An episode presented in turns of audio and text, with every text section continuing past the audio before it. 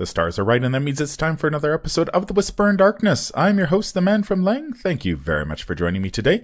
On this episode, we are continuing with our review of the player cards in the Dunwich Legacy Investigator expansion for the benefit of new players. This is part two of our review of the Rogue cards. We're going to take a look at Contraband, Think on Your Feet, Double or Nothing, and Quick Thinking. There are spoilers throughout if you care about that sort of thing. If you enjoy what you hear, remember to like, comment, and subscribe. Just a quick reminder of how we rate cards here on The Whisper in Darkness. The best of the best get an Elder Sign, while the worst of the worst get an Auto Fail, and the cards in between get a plus one, zero, or Elder Thing respectively. Cards that you build around or are good in one particular deck get a Bless token, while cards we believe are destined for the list of taboos or are simply bad for the game get a Curse token. Before we get started, I'd like to thank the patrons of this channel for their tremendous support. The Arkham Horror LCG community is amazing, and these people have gone above and beyond to bring you content like these player card reviews. If you'd like to support the channel's goals and see your name on this list, head over to patreon.com, sign up for a tier of your choice, and claim your rewards. That would be awesome. Special thanks to Cole Monroe Chitty for the amazing art that graces the channel, Nicole Fiscus for the new Whisper in Darkness logo that I use for the podcast, and Nate Lost in Time and Space for the intro as well as the overlays. Thank you very much. I couldn't do it without you. Without further ado, let's get started. We are back with our review of the player cards in the Dunwich Legacy Investigator expansion for the benefit of new players. This is part two of our look at the rogue cards in the box. We're going to start off with an event. This is Contraband, four cost event that has willpower and intellect skill icons, supply and illicit trait. Choose an asset controlled by an investigator at your location, double the number of ammo or supply tokens on that asset. Man, oh man, four cost is uh, pretty expensive. I've tried this one in the past, and I think the main, the one problem I've had with Contraband is that it says double the number of ammo supplies tokens on that asset. So the problem is if the, let's say you're trying to reload a gun, if that gun has one bullet left, you're getting one bullet out of Contraband. Yeah, if it let you like add a number of tokens equal to like the original token amount, that would be pretty cool. Yeah. But as it stands, eh. Yeah, it, it's basically a brick in your hand too if you don't have a weapon. Mhm. Because it doesn't even have good skill icons, so you can't even really effectively use it outside of its intended purpose. Like I, I assume that the combo with contraband, what, what the designers had in mind, was using it with the typewriter, Oh, okay. or maybe maybe the lightning gun or something, where those extra ammunitions really you know pack a punch behind them. But I think as it's it's just too expensive for what you get out of it, and it's way too situational because of it. Yeah, I agree. And also the um the rogue in the set, Jenny, she's got the twin 45s, but the thing about the twin 45s is you don't need contraband to double the twin 45s because often if, if you're Jenny and you save up a lot of money and you're thinking, "Oh, I'll play twin 45s, then I'll double the ammo." You're talking way too much ammo. Like the game's going to be over before you've shot 10 bullets. And if you have to shoot Mm. more than 10 bullets, something's Yikes. gone wrong. Yeah, I mean, even consider it in Jenny, right? Where it's like, it do- sure it doubles the amount of ammo, but like, at what resource count do you find that to be an effective strategy versus just spending the extra four? Exactly, exactly. Yeah, and you know, I've played a lot of Jenny, and I've had scenarios where I've gone through twelve bullets, and I'm glad. But that's that was more a credit to the twin forty fives themselves rather than like needing contraband to double the bullets in order to be able Right. to get up to twelve. Right. Yeah, I could see this working in like Zoey, if uh, Yeah, in order to double the even- lightning gun. But even in Zoey, you get extra ammo, and that's Oh yeah, if you've got extra ammunition, three. just use that. Yeah. That's true. If you've got extra ammunition, just use that. Yeah, you don't need contraband. I think the biggest Four is a problem with this card is twofold. One, it's very expensive. So even if you play your big gun plus this, you're looking at a pile of resources, even for a rogue like Jenny to to Mhm. to fork over. And the other is timing. I mean, ideally you want to Oh, play yeah. this when your gun is full already, which means you probably want to play it as soon as possible after playing the gun. And if you're trying to contraband any of the big guns in this game, you've already laid out a ton of resources and then you've got to lay out even more. Before you start shooting. Before you start shooting. Yeah, you can't yeah. even you I mean to to maximize this, you need to play the gun for a bunch of resources, then play this for a bunch of resources in order to get the the maximum value. And I just think that the timing and the cost, it's just between the two of them, it, it's just too much for for a lot of investigators to to bear. I mean, I have seen this played to good effect in multiplayer where there was, I think, less pressure on you to actually have to do something. It's just like, okay, I have the time to play my gun. Okay, I have the time to play contraband. I find that when I'm playing solo, I just don't have the time to be, or the resources really, to pull off this this sort of combo. Now there is a level two upgrade for this card in the Return to the Dunwich Legacy that reduces the cost to three and gives you the option of adding two token two ammo tokens and drawing a card or doubling. So a little more versatile in that respect. I'm still not sure that's enough to make the card generally playable, but if you enjoy contraband and you are able to get good use out of it, there is a, a cheaper option if you have the XP to spare. How would we rate this one? I'm gonna give this. I think within the context of Core and Dunwich, this is an auto fail. I do think you could maybe justify bumping it up to an Elder thing once your card pool expands, but it's just so expensive and like you were saying, like it, it needs to be played at the right time as well, which really just hampers this card's usability. Yeah. I wanna I can see what the designers are going for here in a deck that has by releasing, say, Joey, you've got Liquid Courage, which uses supplies. You've got Lone Wolf, which gives you resources. And then you've got Contraband to convert those resources into supplies or ammo. Like, I see what they're going for here, but would I ever play this? Now, if you've got extra ammunition, just use that instead. Yeah, I'll, I'll give this an auto fail as well. As much as I dislike this card, I'm going to give it an Elder thing.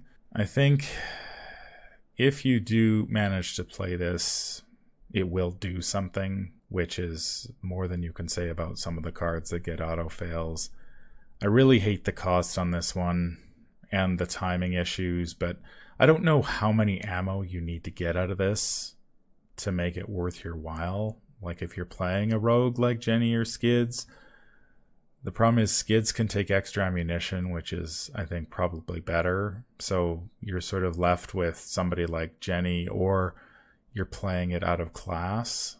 I mean, maybe if you get two doubled two, you get four. Like you're, you get up to you have two ammo, and then you double that to four. Maybe that's enough. But yeah, I'm. I'll give it an elder thing, but man, oh man, this is teetering on the edge for me to to get an it's auto fail. And and personally, yeah, personally, I I haven't played this card in ages in solo. It's just way too expensive and timing issues are are problematic, especially if you draw this toward the end of a scenario and your gun is basically empty. I'm not playing this for one ammo. You know, I think you need to get at least two or three out of it. And even and, then, keep in mind, Dynamite Blast exists. And Dynamite Blast is five. And that can deal way more damage than like ammo can. The next card is Think on Your Feet. It is a one cost event that with intellect and agility skill icons and the trick trait. Fast, play when an enemy would spawn at your location, immediately move to a connecting location. The enemy still spawns at your previous location. Thoughts on Think on Your Feet? This card is pretty tough to evaluate. There are times when an effect like this could be really useful, say you need to just get the heck out of somewhere and an enemy spawns in you and you use this to get closer to the location with a resign ability, sure. Other times, though, you're usually ending your turn on a location for a reason and then having to f- flip flop to another location sort of puts a damper in your initial plans. I mean, that being said, it does give you some breathing room, which is really nice. Being able to like play this and then play a gun and then move in and attack the enemy could be mm-hmm. a solid option, but I don't know how often this type of effect comes up and how often you would actually want it, if that makes sense. Yeah, in fact, we can actually hold this side by side to uh, shortcut, which is just like that was an that was an elder sign in our reviews because shortcut just works. Think on your feet. It costs more than shortcut, and it's limited as to when you can play when you can play it. So what happen what can often happen with think on your feet is that let's say you're trying to investigate a location, it's got one or two clues left, enemy spawns. Do you really want to use think on your feet because you could just evade the enemy and keep investigating? But then again, how tough is that is that enemy to evade? Like this this is kind of rough actually. I can see there being a decent use for this in Rex Murphy because if you're in like multiplayer and you draw an enemy, the Guardian happens to be at your location as well. Rex can play Think on Your Feet, and it's kind of like he just free action evaded the thing, and then the Guardian who wants to fight enemies, say Zoey, gets to engage instead. So I can see something like that working, but 100% of the time I would take Shortcut first, though, because Shortcut just works, and it's like one of the best cards in the game. This one has the trick trait, and I think that's very fitting for for this type of card. I think there are some really big brained plays you could make with this, but it's also challenging to do that for the reasons you've already stated that often you're at you're ending your turn at a location for a reason you either need to get clues or there's some sort of ability you want to trigger there and so an enemy dropping on you and you leaving before you've actually accomplished your objective at that location even if it's fast, it just doesn't work. I mean, maybe this works better in multiplayer, like you said, Mattastrophic, where somebody other than the Guardian gets the enemy and you don't want it, so you leave, and then the enemy naturally engages somebody else at that location. So you're sort of moving away. So you're getting some value out of it you're saving the guardian or whoever's in charge of enemy management that action in order to engage the enemy off of you. What does this do that elusive doesn't already do? Yeah, I mean it's it's tough. I feel like this. I remember like playing, elusive. you know, when the when Dunwich Legacy was first released, I put this in a lot of decks, and then it slowly no longer made the cut. I feel like there are good things you can do with it, but the number of situations where it comes into where this card is relevant is is pretty small. There is a level 2 upgrade in the uh, Return to the Dunwich Legacy if uh, if you do like this effect, there is an upgrade for it. Oh, the upgrade actually does have a decent use. So one thing elusive doesn't do that the level two upgrade I think on your feet does do is prevents a hunter from hitting you after it's moved into your space. The level two upgrade does do that because um, it's whenever an enemy enters your your location. So if the hunter enters your location, there is a window. You know, you get to play think on your feet level two to get away from the hunter before it hits you. So it, there is that narrow use that that one has. Level two XP is a lot to do it, is a lot for it, but it does have that use. I, I guess one of the advantages of this is that it works against any enemy. So elite, non-elite doesn't care about that. So mm-hmm. if you're playing something like Miskatonic Museum, where the hunting horror spawns on you. You can get away from it. Unfortunately, the hunting horror has hunter, so you really haven't solved the issue at all. Like maybe if this exhausted the enemy on your way out, that would be good to give you a little bit of extra time. Yeah, and then you can help your friends too. That that would actually be pretty decent, and that is also something that elusive doesn't already do. Because elusive effectively does the same thing that this does, because you spawn the enemy in the mythos phase, you put it on you, and then whenever you want, you can elusive away. And so it's something you can do proactively, elusive. Whereas this, you have to do it only reactively, and only like when the enemy is drawn at a good time, at a time that is convenient for you. Yeah, I'm trying to think of other scenarios later in the game where this might be might be anytime useful, there's an it's... enemy that has an on engage effect, it could dodge that because it prevents engagement. Yeah, maybe the deep ones in uh, in the Innsmouth conspiracy.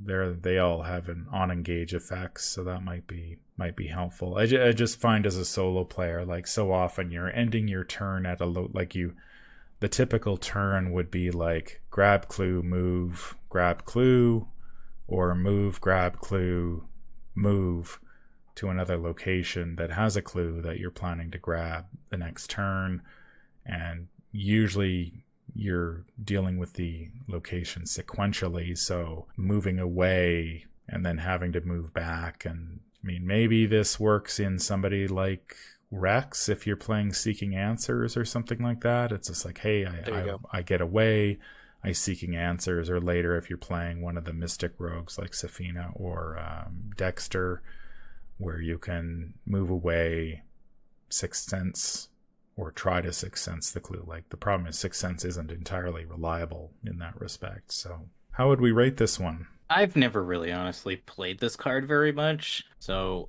I, I can't really speak for for how useful it can be. So I think that ultimately winds up being an elder thing. I just think it's really, really niche and where you would find utility in this card. If it had two matching icons, I'd be willing to almost bump it up to a, especially if it had two intellect icons. I'd give it a zero.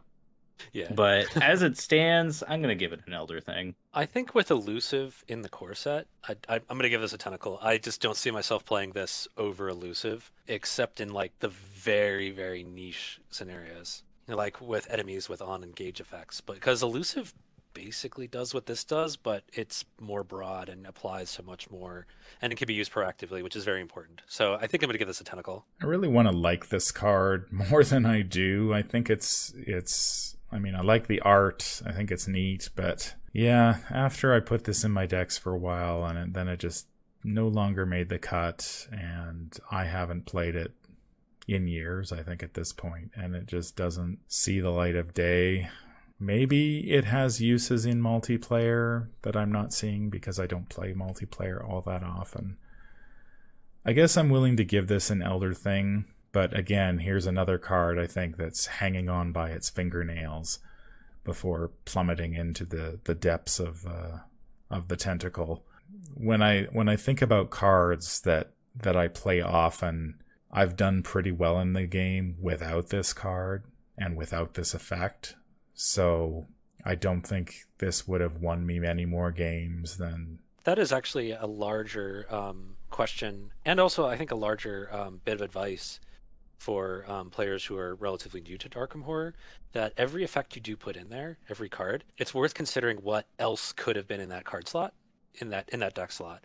And this is why, at least in, in my own personal view, that cards that are proactive tend to make the cut in my case more often than cards that are entirely reactive, such as this one. Because I could use the proactive card to like push things forward no matter what the situation looks like, or in a majority of situations, or something like think on your feet, you've got to wait for the right situation to come up. It might be a wonder it might be a wonderful, wonderful effect when that situation comes up, but if you can't really engineer it, then you're gonna have a card that's gonna be dead in your hand. And it does and like Nate said, if it had more than one icon of the same, you know, type, then it would find new life as like a skill card, kind of but it doesn't. Yeah, I think the best case for this card is if you say you go to a location, you do your business there, and you're ready to leave. Yeah. But your turn ends. You have to survive a mythos phase. You draw an enemy. You're like, well, I was leaving anyway, so away you go. Like that's yeah. That's when this is a big win. I don't know how often like I've I've never kept track of how often this situation has come up in my game, so it's it's mm-hmm. difficult to recommend putting this card in your deck for that specific situation. But you know, something like extracurricular activity, if you end up in the uh, the faculty office, you've killed the enemy there, you've grabbed the clue, you're planning to head back to the dormitories. You draw an enemy. It's just like, okay, well, I was going to leave anyway, so you know, hurrah! Uh, maybe you could you could elusive. Elusive does that too. Yeah. Yeah. yeah. That's true. So Yeah. Yeah, there there's already a better card I think available to do this effect most of the time. So maybe an elder thing is being a little charitable, but give it a try, see how it works. If it uh, if it doesn't uh, work for you, well there there are other options. The next card we're going to talk about is Double or Nothing. If you follow the list of taboos, this is the only banned card in the Arkham Horror LCG. It has one wild skill icon, the fortune trait, max one committed per skill test, Double the difficulty of this skill test. If this skill test is successful, resolve the effects of the successful test twice. Now, if you're anything like me, when I first saw this card, I remember feeling like, well, why would I ever want to play this? Because doubling the difficulty of a skill test is a huge impediment. Unfortunately, doubling the difficulty of the skill test is not a huge impediment for most investigators. And so you are simply suffering no ill effect to double the effects of the skill test, and this can get ridiculously abusive very, very quickly. Yeah, I mean, we could make a whole episode just talking about all the silly combos that you can do with double or nothing, most of which are in multiplayer. I feel like yeah. this card was probably designed in like two player, solo, and in those formats, this card feels a lot more fair. But once you get into three or four player, that shotgun blast all of a sudden is dealing absurd amounts of damage.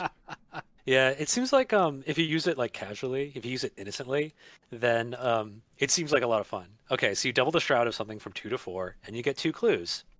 Seems fine, right? You know, like it's kind of like a deduction in that case, except you know, it could be used to deal two damage on a punch, you know, or four damage on a shot. And you know it's also kind of fun you know it's like it solidifies the rogue as being like the gambler you know it's like okay i'm gonna i'm gonna make my test i'm gonna willingly make my test tougher to accomplish more out of it which is kind of a cool concept that arkham doesn't do very much right? Like you can willingly increase the difficulty on your test in order to accomplish an additional effect. It's kind of like a back door into the succeed by two mechanic mm. you know where it's like you're aiming higher yeah but if you use this thing innocently, then I think it's a fine card. Play around with it, have a good time. It's when you start resolving all the effects of a successful skill test twice, when you start doubling your vicious blows, and you start doubling your quick thinkings, which I believe is why this thing actually got forbidden in the first place because of double quick thinking, I think. So when you start, it's when you start doubling Dr. Milan Christopher and perception and double double deduction. That's when this thing gets out of control. Is when you start piling on lots of uh, skill cards onto the effect to create this massive double or nothing, ten damage, eighteen clues, 37 action infinite combo that you could actually get with double or nothing. But you know what? Play with it, use it innocently. You know, just just don't try to just don't try to cheese it, and it's fine. Like a lot of cards in Arkham Horror, don't cheese it, and it's fine. Yeah, I think is... you, I think you hit the nail on the head there, Mattastrophic. I mean, obviously this card leans into the gambling the gambling theme for rogues, and if you were really gambling, it would be fine. Unfortunately, when you play this card, you're not gambling 90% of the time. You are playing this just to be abusive. And I mean, I've seen this played in combination with some cards to like clear 10 clues off a location in one action and do ridiculous amounts of damage to enemies yeah. and, and stuff like that. And it's, you would think that yeah the doubling of the difficulty of the skill test reins this in but the investigators who are playing this card or hoping that this card will be played during that skill test are already ready for that they know it's coming you've set this up like we're going to kill the boss and here's how we're going to do it. I'm going to use the shotgun. You're going to play double or nothing and we're going to kill it in one or two shots. And so the the cost on this card is rarely relevant. If you're just playing it for kicks, sure, doubling the difficulty of the skill test if you're not prepared for it could be a major problem. But most investigators who are expecting this to be played are more than ready to deal with the, the doubling of yeah. the difficulty. So ultimately, the cost of this card just doesn't end up mattering in the skill tests where you want to play it. Yeah, I was going to say, what Matt had brought up earlier about anything that raises the difficulty of a skill test, those cards have always been busted.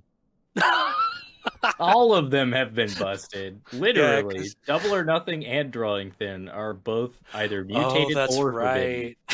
that's right. Yeah, because you you cheese it. You know, because with drawing thin, it was you intend you fa- you combine it with effects that trigger off of failing anyway. So yeah, go ahead, make the skill test as tough as you want. I'm I'm planning to fail anyway, and then you combo it all together. Oh yeah, once again, d- drawing thin also involved comboing a lot of cards together to um, overcome turn the downside into an upside, which I think is also a similar thread with a lot of uh, overpowered cards.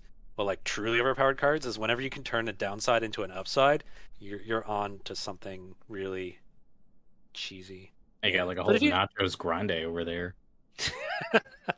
but if, if what you're doing here is you're trying to say, okay, I want to, I I'm playing a rogue and I've got my, and like maybe I'm playing Jenny and I've got my magnifying glass and I've got and I- I've got a perception in hand and uh, okay, so I double the difficulty of this investigation test from two to four and I put the perception in there and I, I then I try to get two clues. Like yeah, innocent fun, go for it. If you're trying to create an infinite combo to give yourself infinite actions, Maybe, Maybe don't do solo. that. maybe, maybe do it in solo. Do it in solo. Don't subject your friends to that. Yeah, this this card was central to the old uh, Wendy Adams deck that could kill the uh, kill the experiment. You were doubling her. You were attacking the experiment with a fire axe, I believe, and then doubling the damage and throwing a whole bunch of stuff into the test. And again, That's the key. you know, sure, you All were that. doubling the difficulty of the test, and you were committing enough cards to simply clear whatever the double was, uh, whatever the number ended up being. It was Mhm. The the number the difficulty of the skill test was basically irrelevant by the time everybody gets their you know commits their cards to this in Yeah. in multiplayer so yeah it goes without saying this one is busted it gets a curse token I mean, being the only banned card in the game on the list of taboos. If you're not playing with the list of taboos and you are willing to play accomplish minor effects with this, sure you can play with it, but more often than not, you're using this to accomplish some big grand plan, and you'll just end up breaking the game at that point. The final card we're going to look at in this batch is Quick Thinking. It is a skill that has uh, one will one wild skill icon innate trait. If this skill test is successful by two or more after it resolves, you, imme- you may immediately take an action as if it were your turn. This action does not count toward the number of actions you can take each turn. Speaking of cards that ended up on the list of taboos, uh, quick thinking is one of them. I believe it has been limited to once per round, Yeah. if I'm not mistaken. Again, this was one of those cards you throw into that double or nothing test to get two extra actions. to get That's two right. extra actions. uh, this one is uh, somewhat, uh, I guess it is unique in that it lets you take actions outside of your turn, which is uh, very rare and unusual. Uh, the innate trait does come in handy later once you pick up Silas Marsh. Uh, he can play this card, and I've played it to very good effect to get uh, to get extra actions. Uh, what do you guys think about this one? I both love and hate this card. I I love it because it's it's very powerful. It's very good, Uh-huh. but I hate it because I feel like it just constricts skill design Huh. in Rogue specifically. Because I mean, what what better thing to do than get free actions, right? hmm You know, so like, how do you make a skill card that's on comparable power level to something like Quick Thinking? Oh, I get you. Okay. You know, so it, it sort of it sort of just sets a bad design precedent in that way. Okay. But it is a really cool card if you're Yeah. using it innocently. But it just it's one of those cards that just begs to be abused. Yeah, and um, as a little bit of Arkham history, it was the combo of Double or Nothing and, and Quick Thinking, along with a bunch of other stuff. But that's you can see how that would get out of control when you Double or Nothing your Quick Thinking to get two extra actions, and then you do it again to get another two extra actions, and you can kind of see where it grows from there. Um, yeah, personally, I've used quick thinking to pretty good effects. It's only one wild, so it only adds one to the skill test, but then you're also aiming to succeed by two. And quick thinking is a card that lets you, it lets you be like skids for a moment, where you can kind of pull, you know, pull the party's ass out of the fire by um, taking an additional action whenever. It leads us. It's very uniquely rogue in that you can kind of like cheat the turn order in order to uh, accomplish something even if it's something as simple as an additional movement you know that can be like really important for like coordinating a series of uh, actions that lets you go from you're all hosed and this is the last turn of the game to actually pulling it out of the fire. I've used this card to pretty good effect a lot. I really like it. And it also um it really rewards you for leading into the succeed by two playstyle, which is something that, that gets more um, more and more support as time goes on. I mean, its basic use, using this to uh, combine with uh, lockpicks because you want to succeed by two on lockpicks anyway. I've used this a lot on turns when I need to shoot things with the Derringer, especially level two. Because the Derringer, if you uh, hit the level two Derringer, if you hit by three or more, you get an additional action. And then you also throw on quick thinking to get an additional action. And that's how someone like Jenny Barnes, I may have played this deck quite a bit. Um, someone like Jenny Barnes can like actually take down big enemies with small shots is by getting a bunch of shots and quick thinking and the derringer how you get there. It is unique in that it, it does allow you to take actions outside of the normal investigation phase. So if you're playing this in solo you commit this during the mythos phase to a skill test and you get an action during the mythos phase. If you're playing in multiplayer you commit this to another investigator skill test and you get to take an action during their turn I guess the number of things you can do with that is is really situational. It just depends yep. what's going on at the time, whether that's actually going to be useful or not. But the fact that it does open that door to those sorts of things allows you to make really cool plays. It's just like, hey, we I needed to be investigate this location over here this turn and suddenly, hey, I'm over there now because I got that free move during the mythos phase and I'm ready to take my turn or uh, in multiplayer, you know, it's like you went first, you did something, I played quick thinking, I took an action, we solved a problem that was going to happen. Yeah. Like I needed to engage this enemy off you or something like that. Suddenly, quick thinking comes in, and you're able to to accomplish something that you wouldn't normally be able to do.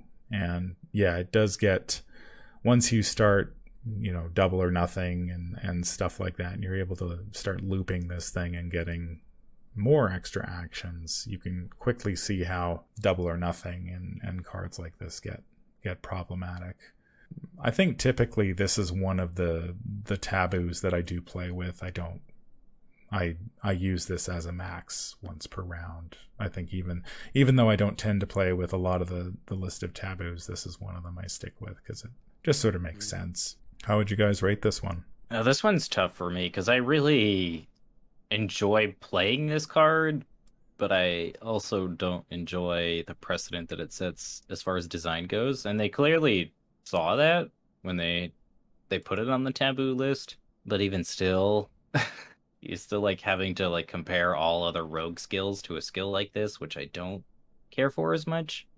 Uh, I mean that being said, I'll give it I'll give it an elder sign, but it's tentative. I do think it's really good, and it's obviously very powerful.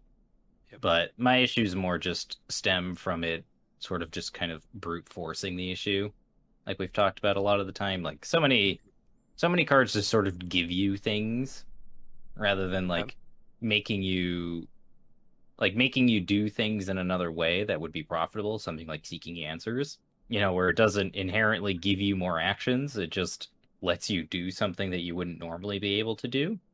Right, because Whereas, of positioning in the case of seeking answers. Yeah. Right. Yeah. Whereas quick thinking is just it's it's cool that it lets you break turn order, which I think would be a interesting design space that they could explore, but as it's written, it's sort of just it's just a very abusable card, which I don't care for as much. Yeah, I see what I, I see your point there about um you know about cards that can not force creativity but encourage creativity. Now, I think, um, given the card pool we have, I think quick thinking kind of actually helps encourage creativity because you can start because you can break the turn order and you can do some weird plays like um, being able to engage something while it's not your turn or you know investigate when it's not your turn. Um, most commonly, like I like I think I've mentioned, I've used it to um, take down a big enemy with in multiple shots um, because I get an extra action to finish it off. Um, and then I'm kind of using it kind of like a uh, uh, level two Derringer to do that. Um, I'm going to give this thing an elder an elder sign because it's um, it's very much in the rogue's identity at this point in the game in the card pool. You get extra actions, you can do weird stuff, and um, I think if you're playing Jenny or Skids or um, yeah, if you're playing Jenny or Skids especially, I think it, it kind of this is kind of right in their wheelhouse. That being said, um, Rex can use this thing very very well. Um, so can Zoey when fighting large enemies because you know she can get that extra action off of this. I think this uh, this skill remains even to this day one of the stronger skills in the rogue card pool. I'm going to give it an elder sign. I do I do like this. I'm glad they added the the max once per round to, to tone it down a bit just to prevent uh, people from from abusing it, especially with some of the other extra action cards that uh, that we'll get uh, down. We'll take a look at down the road in in three aces, or no, Oh yeah, Ace in the hole. ace in the hole. Sorry, I know there were, you know, back in the day there were decks floating around that were just taking, you know, playing double or nothing and ending up with so many actions that uh, it was really. Uh, degenerate in that way but i don't i don't really have a an issue with this one. It is awfully nice in once you get to play silas because uh, of the innate trait and silas's uh, elder sign ability this can be in your discard pile. You get to commit it to a skill test after you pull an elder sign and suddenly you're getting an extra action out of the deal which is pretty pretty sweet. But uh, yeah i mean i think the designers recognized this was somewhat problematic and and reined it in. Unlike something like double or nothing where it was just like i'm not sure what they could do to to bring that back into to use Mhm. because it's just if you're playing something like double or nothing you are trying to break the game usually. You're not playing to be fair that's going to do it for part two of our look at the rogue cards in the Dunwich Legacy Investigator expansion. Let us know in the comments down below what you think. Any final thoughts? Man, what a mixed bag. It Oh, feels like yeah. like they they were really trying to figure out the rogue's identity. And Yeah. on some cards they pushed the dial all the way to eleven, and on other the ones they kept it at one. And it's very strange. Yeah, it's kind of interesting how think on your feet, double or nothing, and quick thinking, like how they're kind of similar and they're giving rogues extra effects and extra actions, but they're doing it in different ways with like wildly different results. You know, like and overall, we've had a couple of stinkers and we had a couple of cards that are kind of crazy. Yeah, when when pushed pretty hard, but yet also kind of kind of core to the rogue's identity at this stage of the game. I think the strangest thing is that uh, Double or Nothing didn't end up being a seeker card because that's that would just be par for the course at this stage of the game. But uh, yes, oh, uh, man. a rare curse token for the uh, for the rogues. There might be another one down the way. We'll we'll wait and see on that one. But yeah, it's the rogue card pool. I think at the beginning of this game was they really hadn't figured out sort of Yeah. what the rogue's identity was, and so you sort of end up all over the place with a card like contraband on one hand that clearly was intended to be played by rogues who have money to spare, and so paying for resources is not a big issue. But it turns out, I think, being more of a mental issue for players where they just look at the card and they're like, this costs four resources. Why would I ever play this? And then something like um, quick thinking, on the other hand, which is just very, very solid, perhaps a little too solid at times, but the ability to play to get an extra action is still very much in the rogue color pie at this point. So it uh, it's nice to have. That's going to do it for this episode. If you enjoyed what you hear, remember to like, comment, and subscribe. If you need to contact me, I can be reached at manfromleng at gmail.com. I'm also on Twitter at manfromleng. Until the stars are right, keep your shotgun close and your elder sign closer. Take care out there, and happy investigating.